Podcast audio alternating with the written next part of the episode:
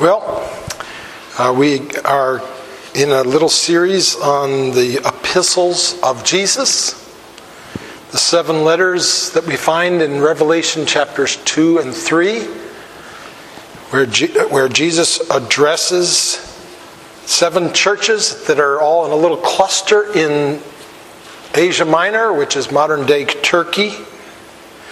We've come to the middle of the seven epistles, the fourth one, the letter to the church at Thyatira. Thyatira, you might be interested, is Lydia's hometown. Perhaps she was the first to bring the message of Christ there. Though she first met with the gospel over in uh, Philippi, or in, in uh, the Greek peninsula, anyway.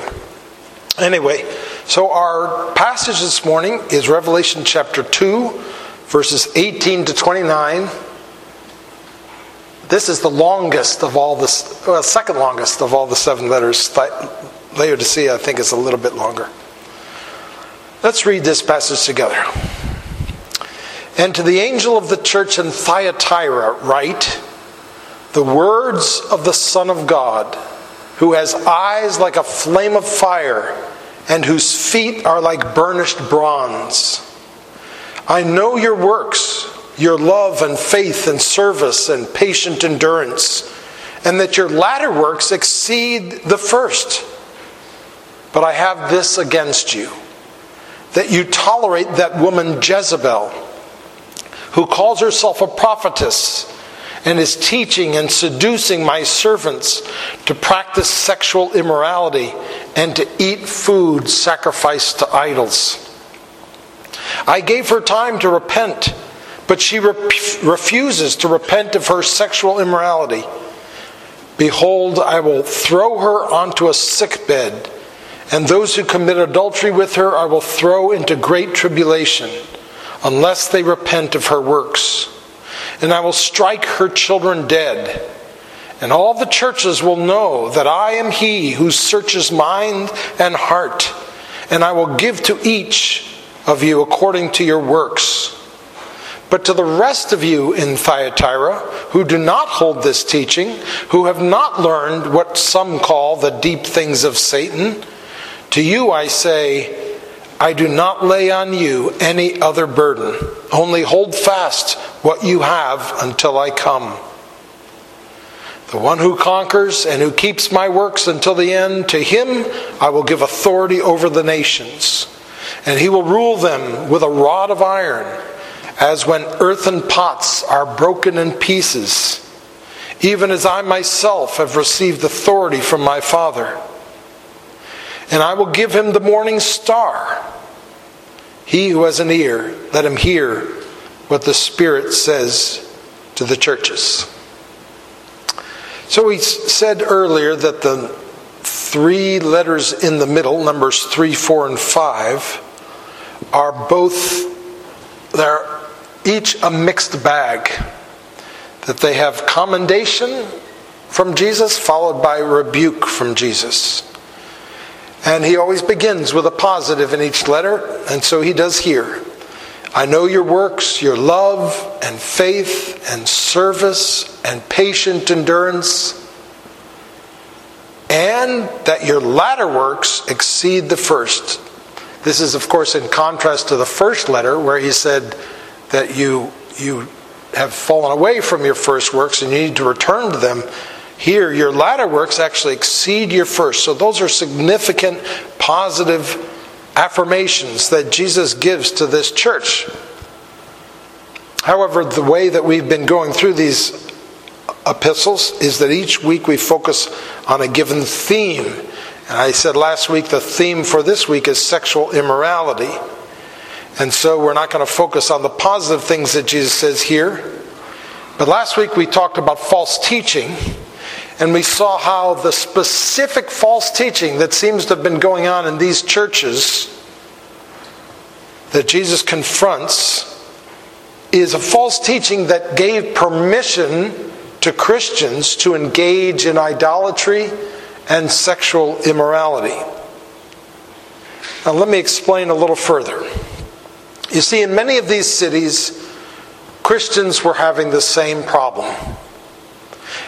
Economic life was dominated by trade guilds in which pagan religious practices were the criteria for membership.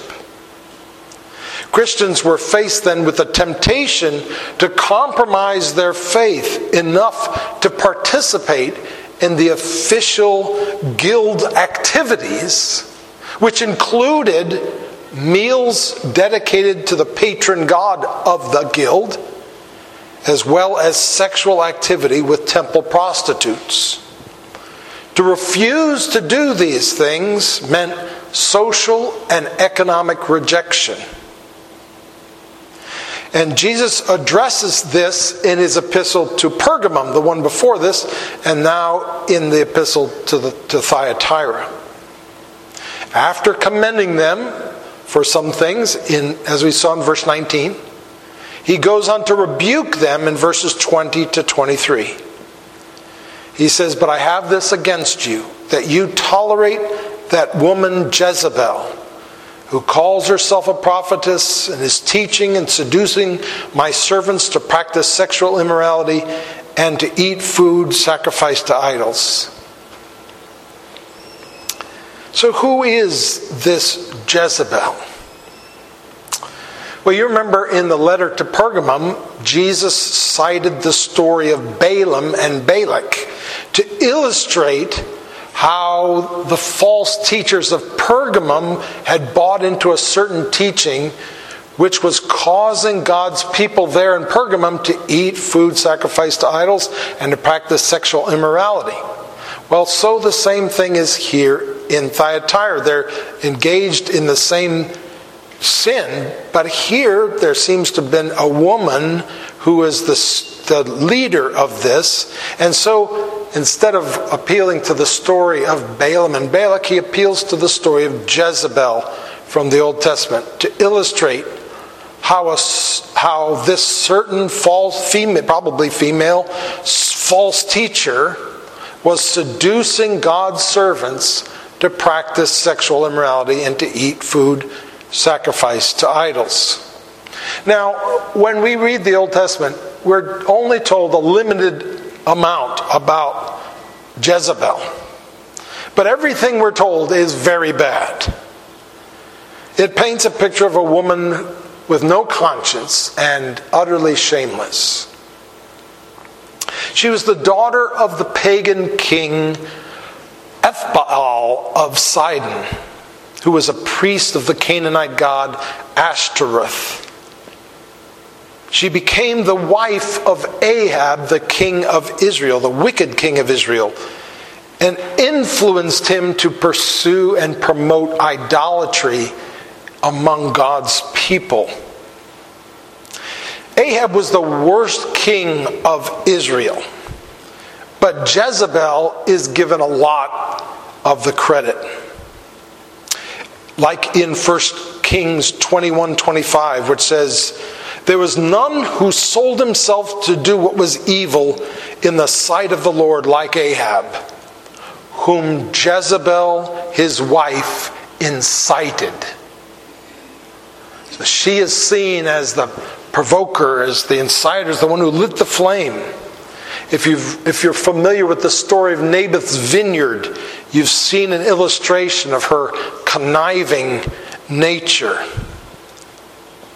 and heartless nature. After Ahab died, God sent a man named Jehu to wipe out Ahab's whole family, remaining family. And when he confronted Joram, who was Ahab's son and also Jezebel's son, of course, Joram said, Do you come in peace, Jehu? And Jehu answered, What peace can there be so long as the whorings and the sorceries of your mother Jezebel are so many. So she's seen as a real villain in the Old Testament. After Jehu had killed all the rest of the family, he finally came to where to Jezreel where Jezebel was. And when Jezebel heard that he had come and she knew he was you know there and that she what he'd been doing killing all the, her family it's amazing what she did it says she painted her eyes and adorned her head she did herself up all fancy and went out in the window and met jehu with, as if she was going to seduce him of course Jehu was not in the mood, and uh, she ended up without much of herself left. But we'll, you could read that at another time. But Jehu was the one who seduced Israel to the adultery of idolatry. She was the one who taught Israel to worship the idols Baal and Ashtoreth. And so it makes perfect sense that Jesus would use this story and choose this character of the Old Testament describe this woman in Thyatira who was seducing people in the church to adultery and worshiping idols. Just as Ahab was too weak and spineless to stand up to the first Jezebel, so the church at Thyatira, or at least a part of it, was too weak and spineless to stand up to this second Jezebel. Now, there seems to be some contradiction in this passage because um, at first he criticizes them for tolerating this woman, and then later he, he, he says, The ones who are, uh, the rest of you you know, he, he commends them and he says, only hold fast to what you have. It seems like there's two groups, though, in, in uh, the church of Thyatira. And suffice to say, I have a description of who I think it is in the notes if you'd like to look at. But just suffice it to say that there's a group of people in the church who have worked to try to get rid of her, and a group in the church that sort of defended her or protected her and that's the, the latter group is the one that he confronts at first, and the former group is the one that he commends at the end.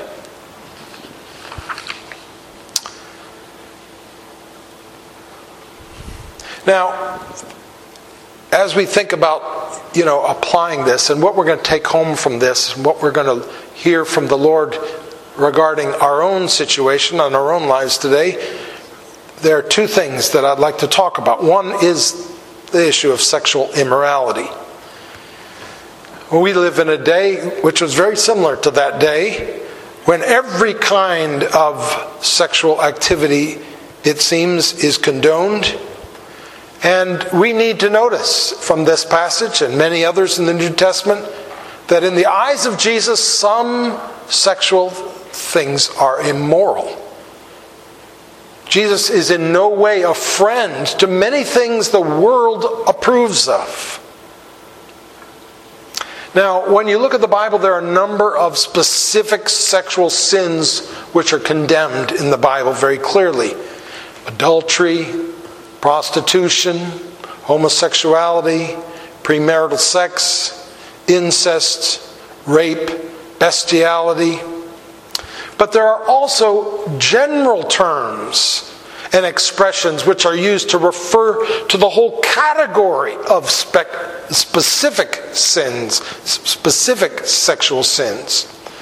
And probably the main word that is used is the word porneia, which is the word that's translated here sexual immorality. There's only one word, but we translate with two sexual immorality. It basically means you know, sexual sin. That which is wrong sexually. So, how do we know what specific sins are included within this general term and other general terms? Well, because it's a general term, it has to be understood by referring to all the specific sins that are condemned elsewhere in the Bible. Here's an example. When Jesus came on the scene, he didn't talk much about any specific sexual sin. But he often referred to sexual sin in general by using this word porneia. Obviously, the word where we get pornography from. So, what did Jesus mean when he used this word? What specific sins did he have in mind? Well, what did the word mean people he was speaking to? They were Jews. To them, the word summarized all of the many specific sins condemned in the Old Testament. Jesus rarely mentioned any of those sins specifically, but that doesn't mean he said nothing about them. He used this general umbrella term and others, which refer to all of them in general. Jesus repeatedly drew attention to the fact that the rules which the Jews were following, and I'm not talking about sexuality here just for a minute, but when he came, he, he drew attention to the fact that the rules which the Jews were following were an unholy combination of God's laws and the traditions of men. So he was very careful to point out things which were not legitimately part of God's law. But when it came to sexual immorality, he never saw a need to correct their understanding of what was immoral. He just confirmed the common Jewish understanding of what was sexually wrong because that was based on the Old Testament. Sadly, today, more and more parts of the church are conforming to the world's understanding of sexual immorality. And this is one of the reasons why we, who are a PCA church, are constantly trying to make it clear that we are PCA and not PCUSA. Because the PCUSA um, has approved of all kinds of sexual immorality, um, not only among their members, but among the clergy. In uh, 1997, they approved a, a compromise at the time because they were struggling with the whole um, reality of people who had same sex attraction. And they passed a law or rule that was called Amendment B, which, which basically said that, that uh, only um, people in uh, marriage relationships, a man and a woman, or who were single but chaste could be, uh, you know, elders or leaders in the church.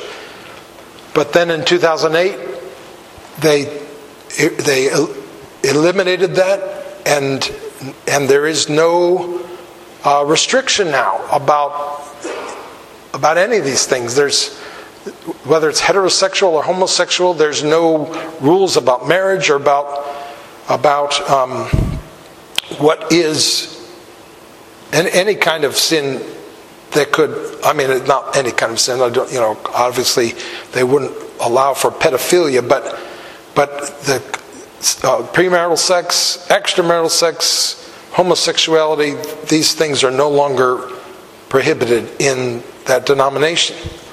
But of course christ won't have his church following the society. They must follow his word.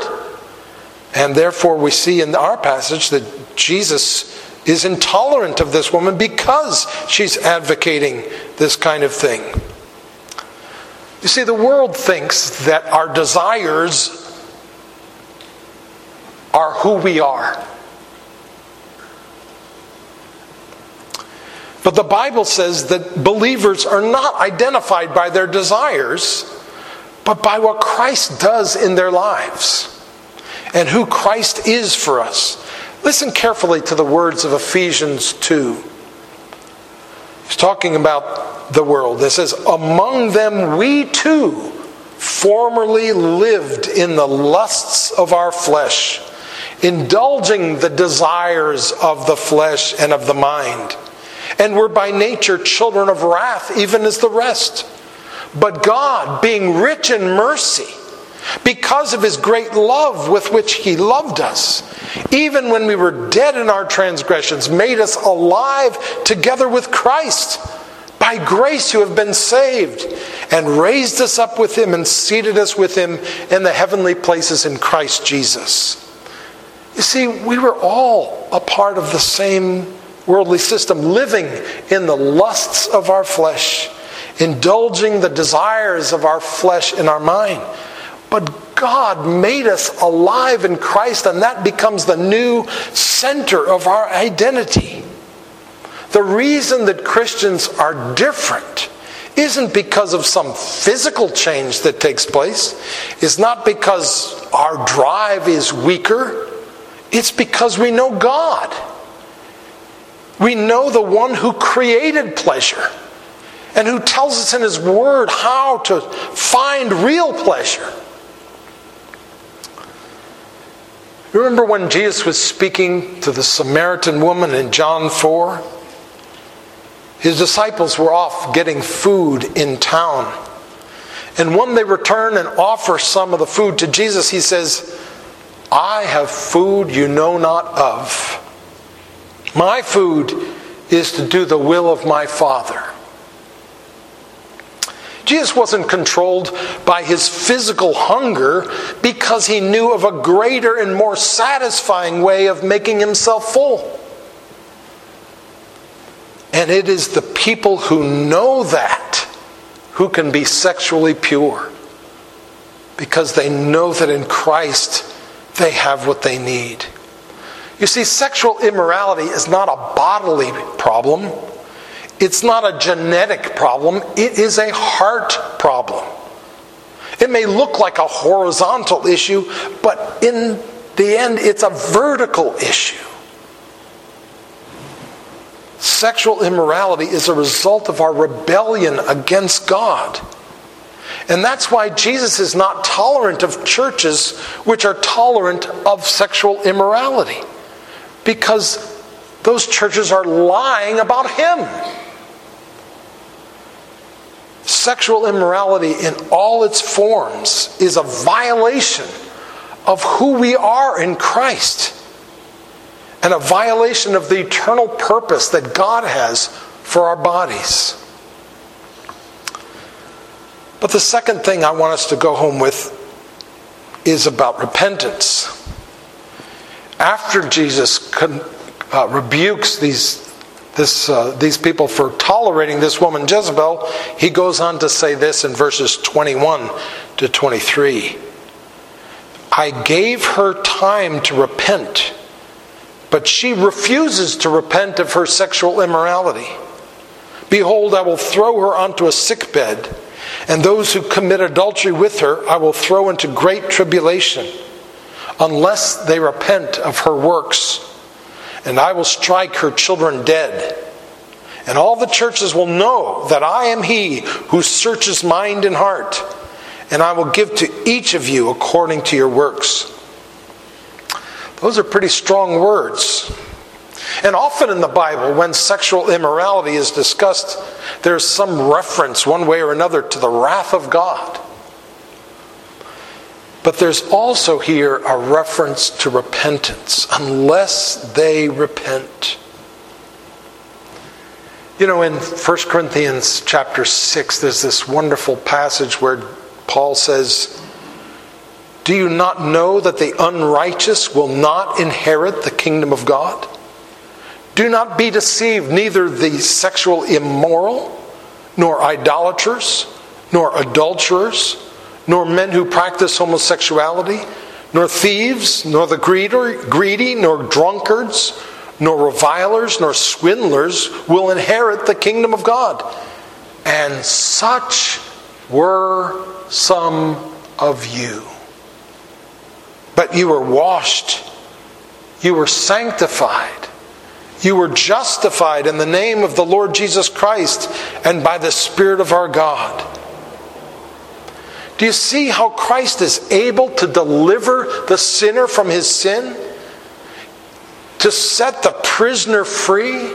This is what Christ does. He changes hearts, He changes lives. You can't escape sexual sin except by turning to the Lord through repentance.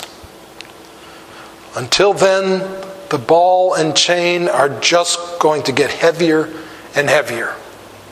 And you can see this in Psalm 34, a psalm which David seems to have written about his experience after committing sexual sin with Bathsheba and murdering her husband. And then the weight of it all weighed on him. He said, When I kept silent about my sin, my body wasted away. Through my groaning all day long, for night and day your hand was heavy upon me. My vitality was drained away as with the fever heat of summer. I acknowledged my sin to you and my iniquity I did not hide. I said, I will confess my transgressions to the Lord, and you forgave the guilt of my sin.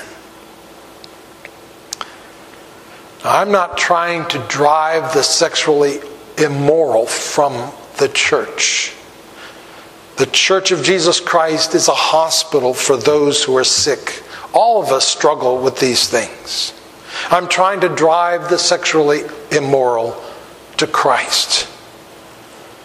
And of course, if a person continues to advocate or practice sexual, sexual immorality, in spite of efforts to bring him to repentance, resisting those efforts, then that person must, according to the Word of God, be driven from the church as Paul rebukes them here for not for failing to do so and I'm not Paul Jesus here and Paul in 1 Corinthians chapter 5, 1 to 5, does the same thing. And now we come to the table of our Lord Jesus, where his gospel is proclaimed in a visible way, where his death becomes our life where we come and partake of something outside of us that's a gift from somewhere else, and we take it for ourselves and are changed by it. So let us humble ourselves in prayer. Heavenly Father, we thank you for the mercy that you have shown us in spite of our corruptions. We thank you, Lord, for the forgiveness which Christ accomplished upon the cross. And dear Lord, we celebrate that forgiveness now by coming to the table, by partaking of the supper of remembrance by physically acting out that we need you and we take taking our taking you in this symbolic form unto ourselves and we pray o oh lord that you would help us not just to go through the motions of a ceremony here but that each one would be feeding upon Christ in his heart by faith we pray in his precious name. Amen.